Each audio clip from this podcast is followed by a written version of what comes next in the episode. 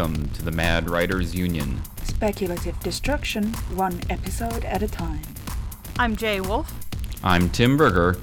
I'm Nina Niskanen. So today we thought we would talk about imposter syndrome and what that means for us as writers uh, and creatives. So a lot of people will have this and not even know what it is and not realize that it's something that just about every creative actually goes through. From the Wikipedia definition for that, uh, the fear of being exposed that you don't deserve your success or aren't as good as others and can be found out for this, uh, with found out being in cute little quotation marks at any moment. so I feel like that imposter syndrome was the one consistent conversation I had. Well, it wasn't I don't everybody. know about you guys. No, it wasn't. No, it wasn't everybody. it I wasn't think. everybody, but it, it was probably. It was a conversation I had with everybody that I had a conversation with. There were a few Right. people I didn't have conversations with. True. Uh, but I, I think of the people that I talk to, and I try to talk to pretty much everybody. Probably about eighty percent of the people knew what when we got to talking about it. They they understood. Oh yeah, I've done that. That they had experienced that in one way or uh, one form or another. Yes. I think the really notable thing about it, though, is that all of the instructors also confess to having imposter syndrome. It's not just neo pros. It's it's people who are in the business who have had levels of success and Oh yeah, that's the insidious thing about it. yes And this is uh, part of my ongoing experience afterwards uh, in the grand journey of being a creative. Doesn't really matter what kind of success you have. There's not really any such thing as enough success where you're like, oh, okay, I'm successful. The end. Uh, there's always more to that journey. And uh, prior to that self exploration, I hadn't really thought about it or processed it. And so I've kind of gotten to the point where I'm accepting of the fact that I am never going to totally be past that. That I'm always going to be battling the idea of, like, Yeah, oh no, I'm the worst. a while ago, Aidan Doyle published this um, science fiction writer's hierarchy of doubt, which starts with "Why don't I have any ideas?" and goes through a number of stages, like "Why aren't um, why aren't I on any recommended reading lists?" or "Why aren't I nominated for any awards?" and "Why don't agents respond to my queries?" and of course why aren't my stories as good as Ted Chiang's is referenced multiple times.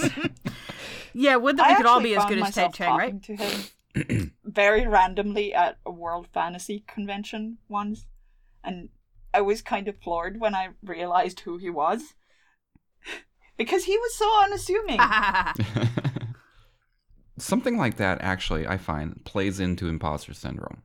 Because we have uh, we have these ideals. We have the people who we've read who we appreciate who we think that are very good at what they do.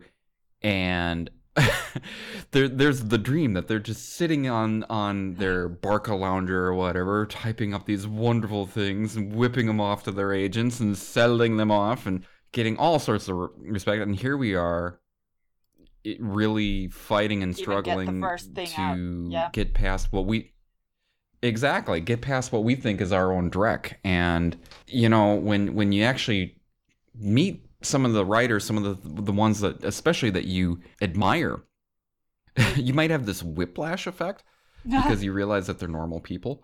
And in some ways I can be like oh hey they're just like me. And as and in some ways I might might actually impact your fandom of them uh of you're like well what was I so excited about you know but that usually comes back around but not that I ever met met the guy but uh, I was a still am I'm a huge Douglas Adams fan and I read all of his stuff and, and what have you. But there was a period of my life where I was just like, well, this doesn't seem so hard, you know. And I looked at his writing and, and I, I didn't I didn't really get it, you know.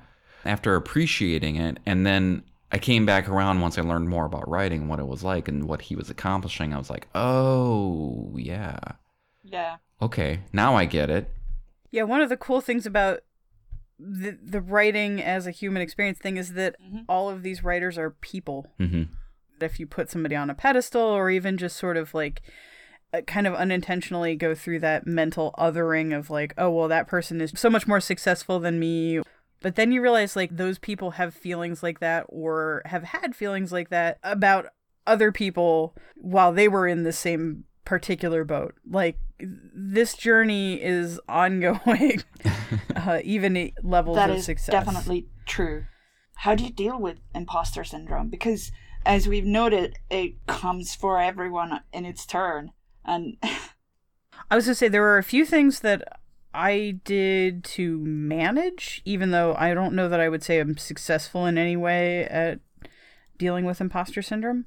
It, and it may be one of those things where you have to actually retreat into things like cognitive behavioral therapy, positive approaches, and things like that, and, and just sort of like taking apart the individual thoughts that you have and rearranging them so that they make a little bit more sense. Because imposter syndrome comes from a place of I don't want to say deep truth because I don't know that that's quite accurate, but part of imposter syndrome that is so insidious is that there are some things where you you might not be an expert or that you you know you On really might not be the best. the thing Um, thing is I- that imposter syndrome rarely attacks those parts.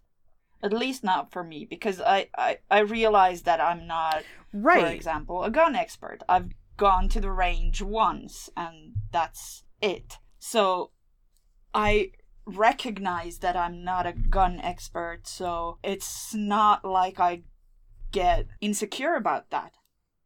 But on the other hand, Mhm. I don't know if my writing is any good until someone tells me. And even if they do tell me, I have a tendency to think that oh they're just saying that because they want to be polite Well, and some of that Yeah. is because this is a creative endeavor. Creative endeavors have a subjective quality to them that is unavoidable. Um, there is no objective best writer. There's no way to evaluate who's better at something. You can decide that that you like something better, but that doesn't objectively make something better. It's it Mhm. just makes your opinion of one thing is more favorable than the other. And for some of these things there's just not really any way to have a right answer and that can be maddening. Kameron Hurley had this blog post talking about the word talented and uh, about how she was starting to get annoyed at being called talented. And I, I think this is where uh, there's some relation here, mostly because at some point of our life, we've probably heard from somebody, somebody that we trust, that we are talented. But we know how hard, how much effort we had to get to whatever point we are right now. So we, we, know how the sausage is made, right? Mm-hmm. and talent while in and of itself is fine it's hard work that gets you through everything and Yeah. Kameron's point was that she's been doing this for and she's incredible. She writes so much in a given year. The fact that she came to the conclusion the epiphany that yeah she actually knows what the hell she's doing. And it's not just talent right? Um, but it, i think she had to go through this whole thing of realization to, to get to that point. And, and that's kind of what we have to go through as artists as writers we have to realize that the things that we're doing are, are valuable and, and, and worth it. On the other hand it's like nina said how do you get that? And and part of that is through having good friends and a good writing group So- Yeah, I think I think friends are very important at this stage. Like we had this one evening in Viable Paradise when Jay and I and Kelly, our roommate, we were just basically talking about how each one of us is amazing in our own ways. How inferior we all felt. and the other two were always talking about the one who was being talked about and and this is during Viable Paradise. Actually, Jay, you should tell this story. Oh no, which story? Steven Brust's. I kind of want to save that for people who may want to go to Viable Paradise. Actually, I was just thinking about, you know, the whole thank you because that's an important thing that we need It to is. mention. It is, and I think I've talked about it outside of there enough that maybe that that's not a big deal.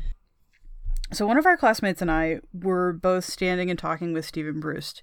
Now, Steven Brust is one of my favorite authors. I would say that he's one of the ones that I am striving to emulate, if only because I I absolutely adore the witty banter that he is able to accomplish in every single one of his books. And so I, I kind of babbling and ramblingly said so to him. And we were standing around like drinking whiskey and stuff.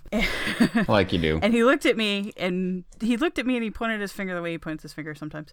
And he says, That never gets old. Just so you know.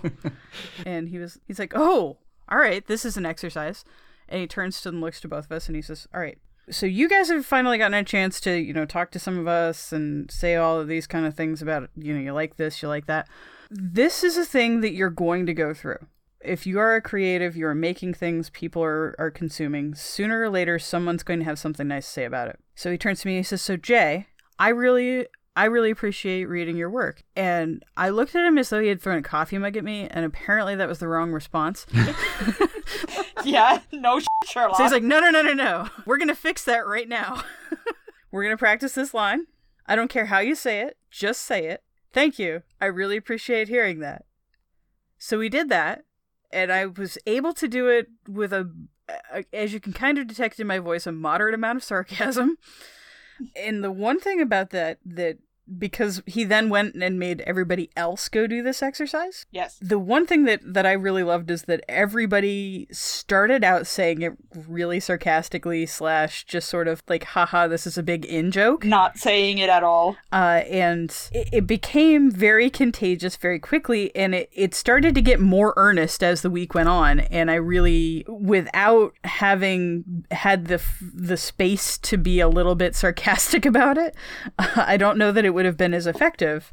But because we were able to approach it from a place of being kind of flustered and nonplussed, I think it made everybody a little bit more comfortable with the baseline bottom barrel level of accepting that someone enjoyed consuming something that you produced which can be really difficult as a, a person who does not just writing but also other kinds of artwork sometimes you get into a system where you're accustomed to a certain level of head pat and then people walk away. Being a little bit more gracious makes it a lot easier. Yeah, and that brings us back around to getting by with a little help from your friends. Yes. Because your friends will be the people who will talk honestly to you about both your shortcomings and your triumphs.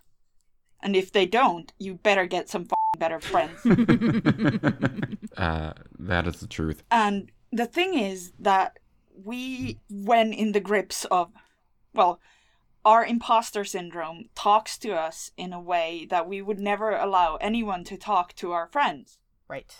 Mm-hmm. So it's important that you have writing friends, art making friends that A, get where that, oh, this is dreadful, dreadful, dreadful is coming from and call bullshit. Yes. Right. Because it's really important that you have friends who call bullshit when you are talking to yourself in a way that you would never allow anyone else to talk to you or your friends. Right. Yep. You you need friends to be able to to uh, give you that safe space uh, to be who you are, to freak out a little bit because it's okay to freak out every now and then. It's it's natural. Yes. Um, I think all of this is a little harder for for particularly people who do art and writing versus actors and musicians per se. Uh, well, maybe maybe not musicians, but but uh, I would say that particular... those are groups of people who also have no concept of good enough. well, yeah, yeah, it, it, it, which I is think good. Part of it, part of it is how permanent that your art is. I mean, with writers, ours is always presented. Here it is in you consume it, and it's always there. You're present, and you're aware of all the the errors. Whereas if you're doing like a performance, yeah, you might realize that there's some errors on there, but you move on.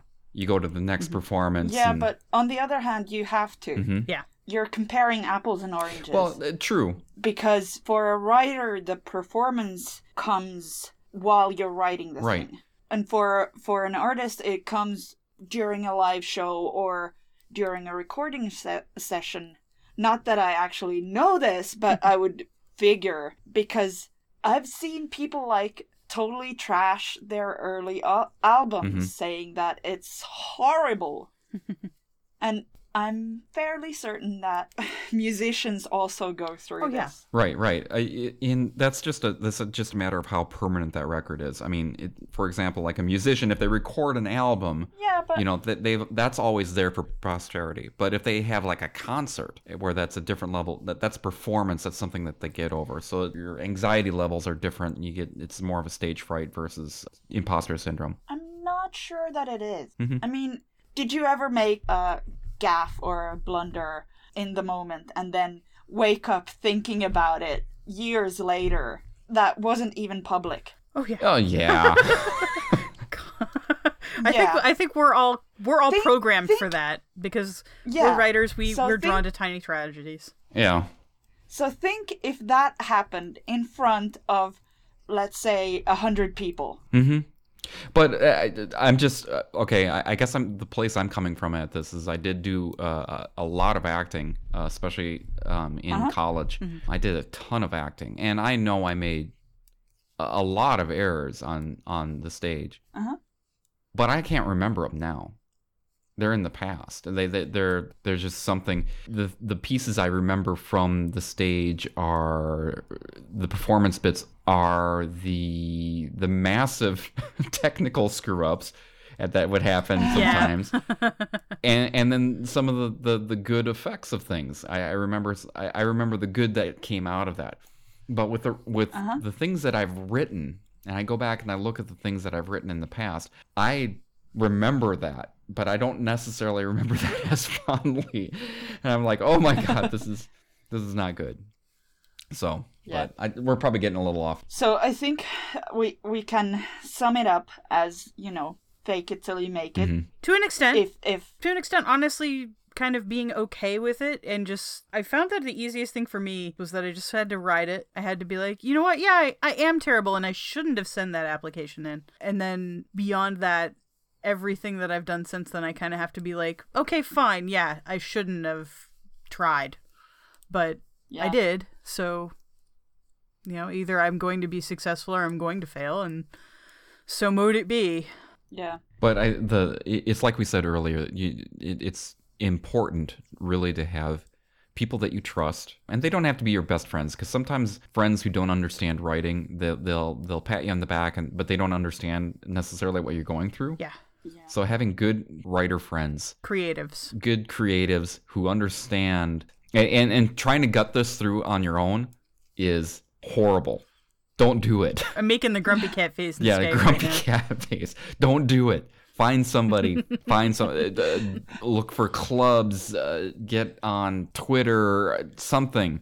Reach out. Find somebody that you can relate to, and and Absolute Write is a forum for writers. that's an excellent resource. There are Yep. there are many other forums for Mhm. writers. You just have to find the people. You gotta find the one you fit into. Yep. Yep. Yeah. But find those people because they'll understand. Yep. And the good thing is, chances are they're going through the same thing, and you can help them, and they can help you, and you'll both. Everybody will realize how brilliant everybody. Nice.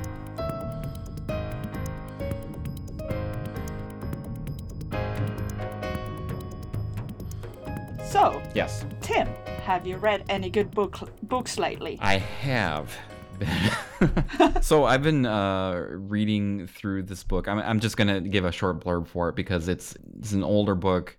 It's quote it's pretty popular. Connie Willis, uh, to say nothing of the dog. I've been reading through that. It's wonderful, especially if you are familiar with Jerome K. Jerome's Three Men in a Boat. Um, so go read it. It's funny. It's got time travel. It's set in the 18. Well, it's set. In, well, obviously it's got time travel, but a good chunk of the book is set into late 1900s in England. So wonderful, funny, and it's Connie Willis. So please read it. Jay, have you been re- reading anything interesting? Yes. That was a small voice.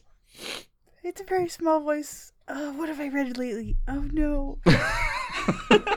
I can wholeheartedly recommend the most recent issue of Clarkesworld. That'll be last month's issue of Clarkesworld. by the time this comes out. Uh, so mine is January Clarkesworld, and I'm just going to pull up the table of contents real quick. Basically, everybody in it is awesome. Robert Reed, Rich Larson, Ian Catherine Tobler, Bao Shu, Megan Lindholm, Robert Silverberg. It's a aces. Wonderful, banging, kick-ass.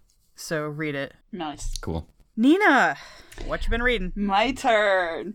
So I have to preface this by saying that I adore everything Seanan McGuire writes. It's like she literally dips into my well, not literally, figuratively, dips into my brain, gets out all the things that give me warm fuzzies and like horrible nightmares and puts them in a book.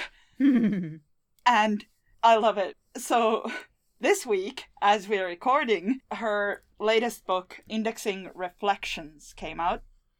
Indexing is basically a series of novellas about men in black and fairy tales. Nice. Oh, cool.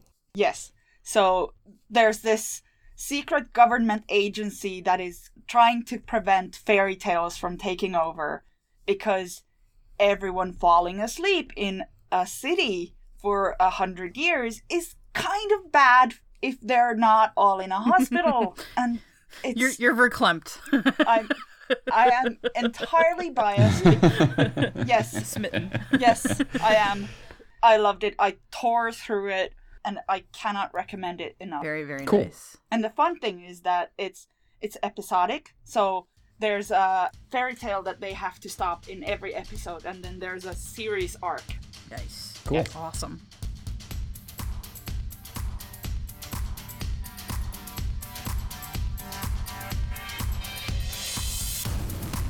This has been the Mad Writers Union. Now let's get to work.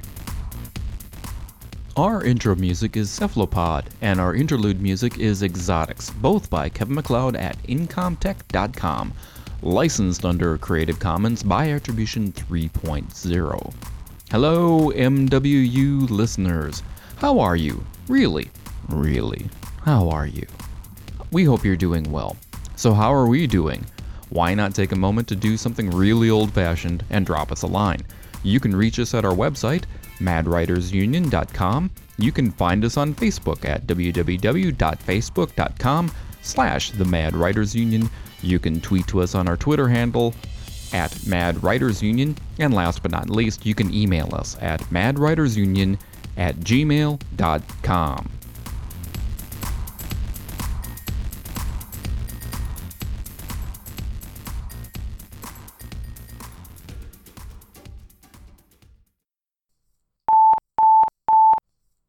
I think the really notable thing about it, though, is that all of the instructors also confess to having instructor uh, imposter syndrome.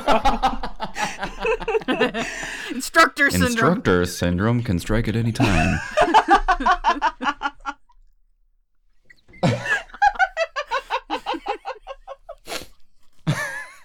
we are so getting in trouble for this one. I'm gonna have to save that giggle because it's a very cute giggle, but I'm not gonna keep it in the, oh. the podcast. Oh. Do you know I go swimming for one hour after instructor syndrome? Damn it, Tim! Sorry. Damn it! I'm trying to be productive here. Oh God. Yeah, I can't talk. Diddle. Anyway, you were saying success.